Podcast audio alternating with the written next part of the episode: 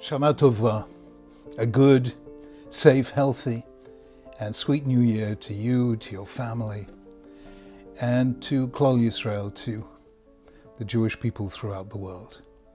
Shana Tova. A few weeks ago, a very special member of our community died. She was aged ninety-seven, and her name was Suzanne Perlman of blessed memory. She was an artist of some distinction. She studied, among others, with Oskar Kokoschka, the great art, the great painter.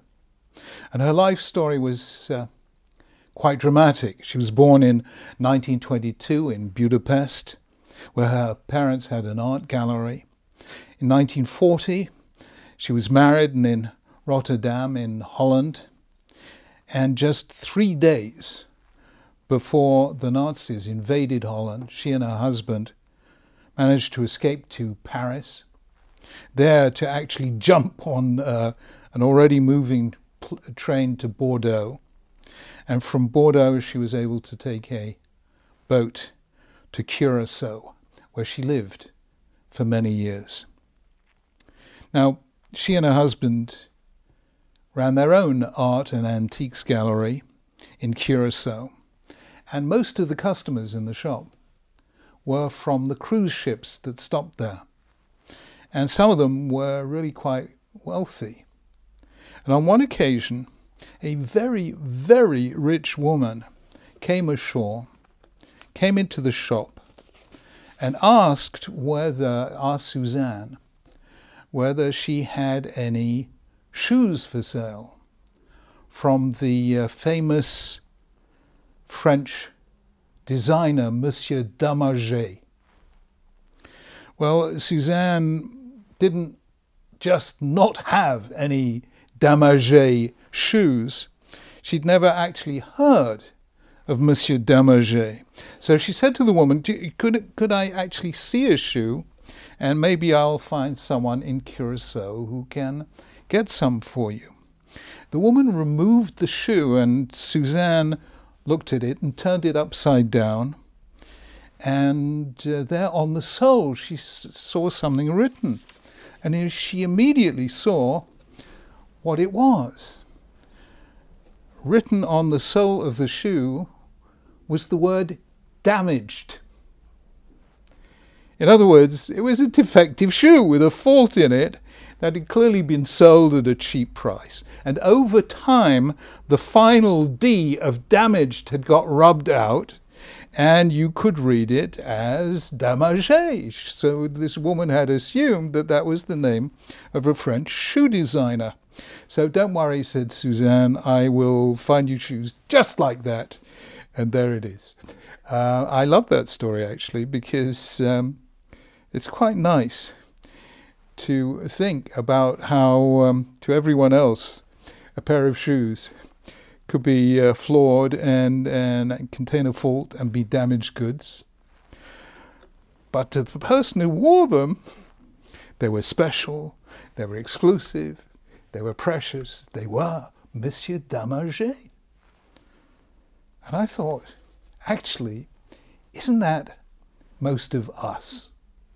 Because on Rosh Hashanah, and especially on Yom Kippur, and certainly during Slichot, aren't we all aware that we are actually damaged goods? We have faults, we have flaws, we have failings. And then I thought, but what if we were capable of that paradigm shift?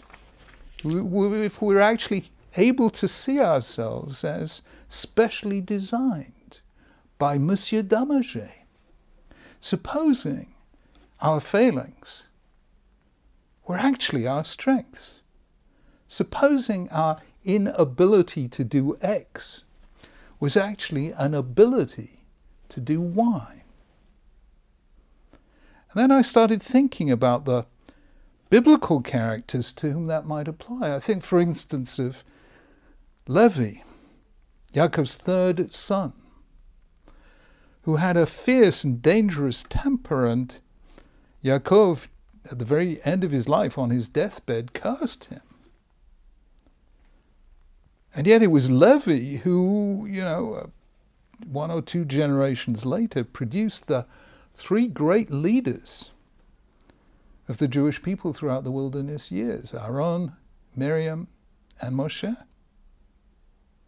We know that Moshe Rabbeinu had some of that anger of Levi himself.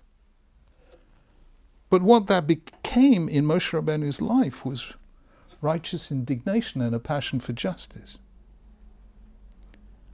I've often thought that Moshe Rabbeinu, who keeps saying to God, he says it over and over and over again, I can't speak.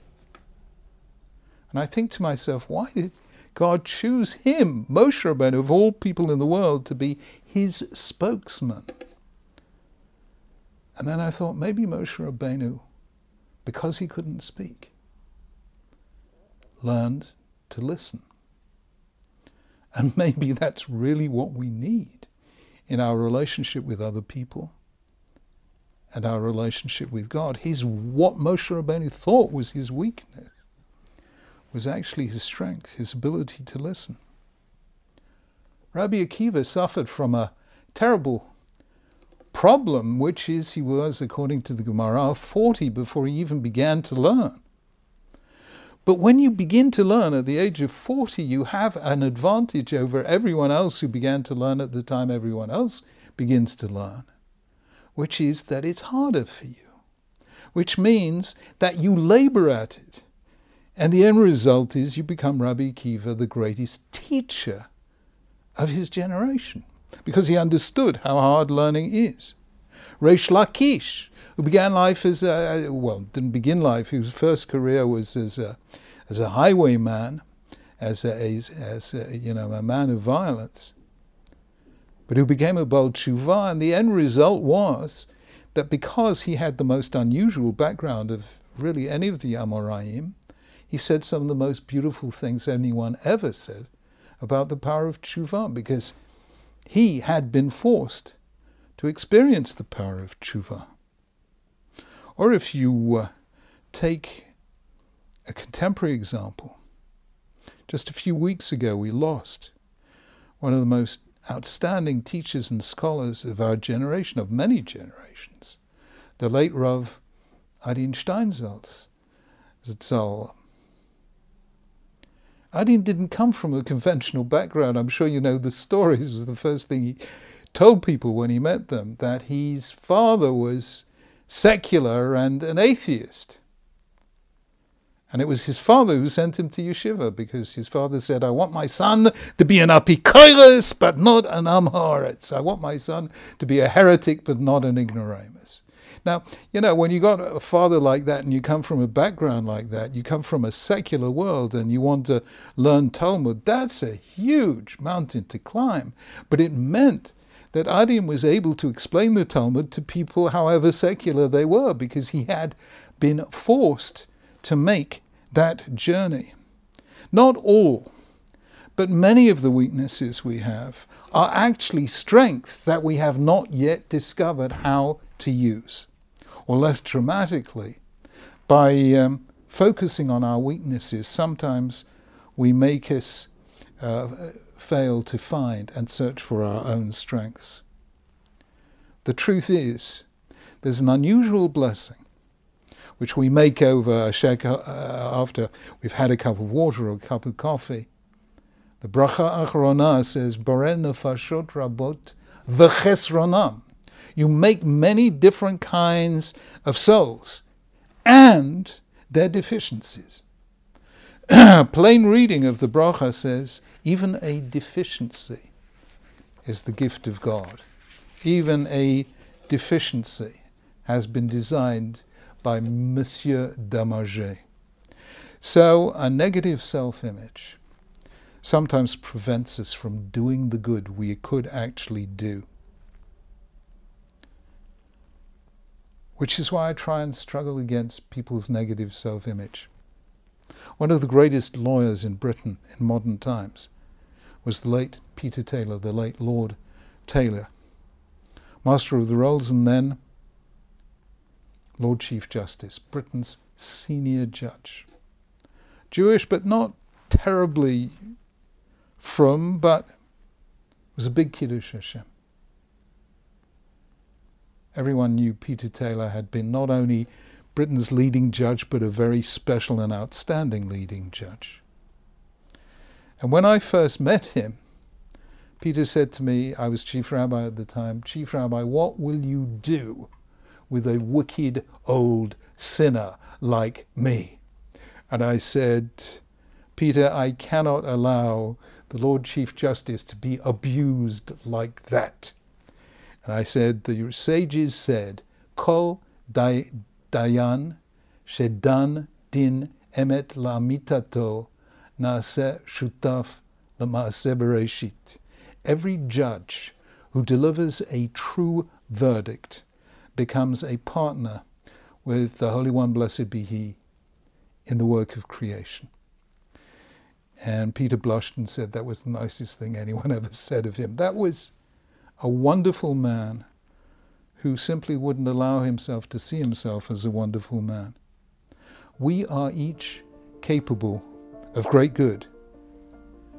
And we should never say, I can't do it. I'm not up to it. I'm damaged goods. No, the truth is, we are each the rare and special product of Monsieur Damager. In the coming year, may we do the good that Hashem needs us to do.